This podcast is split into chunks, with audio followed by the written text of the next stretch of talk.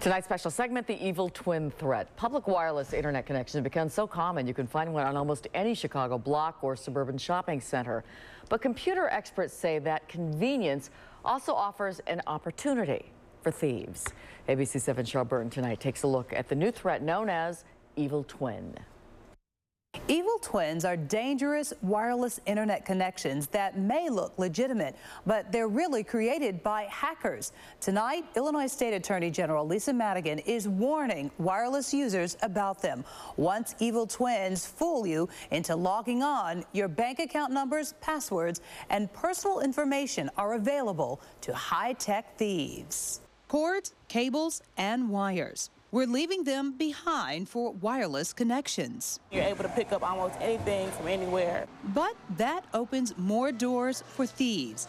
The latest internet crime is called an evil twin and can trick you when you're using a public wireless connection. I bring my laptop everywhere I go if I need to work on it. Whether you're surfing at Starbucks, Argo Tea, an airport, even Oak Street Beach, experts say you need to pay close attention. I'm a little bit impatient, so I don't really consider.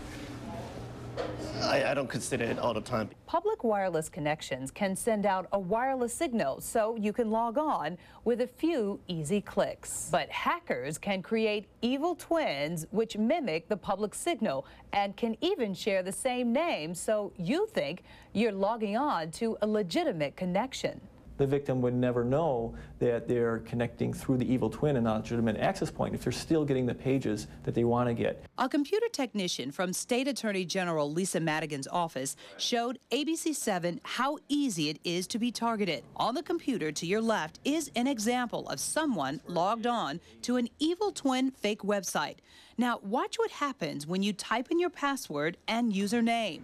That personal information gets transmitted to the so-called hacker's computer to your right. They could be logging every keystroke everywhere you go online. Technician Peter Antkowiak says you should also disable the option on your laptop, which automatically connects you to any wireless connection available. This puts you in control on what you're connecting to. Many store owners we talk to are already acknowledging evil twins by adding safeguards to their wireless connections.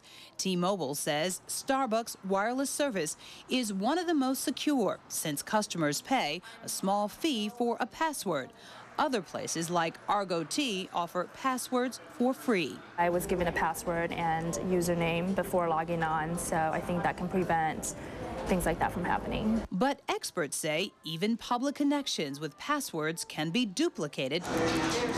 And even when you believe you're on a secure, legitimate public wireless connection, experts suggest that you avoid doing any personal business. But if you have to, you should go to the sites that have a little yellow lock in the bottom right corner and an S after the letters HTTP. Once you get used to being able to look at your email, you don't want to go somewhere where you can't. Despite the popularity, your safest bet while surfing is a connection with cords, cables, and wires. The Illinois Attorney General's office has no official reports of evil twins just yet, but out of the thousands of identity cases reported every year, some of them could have been due to unsecured wireless internet connections or evil twins. Now, if you think you've spotted one, you should notify store managers and police. You can also report any computer-related crimes to the Attorney General's office high-tech crimes unit. You can find their number and more information about identity theft on our website at abc7chicago.com.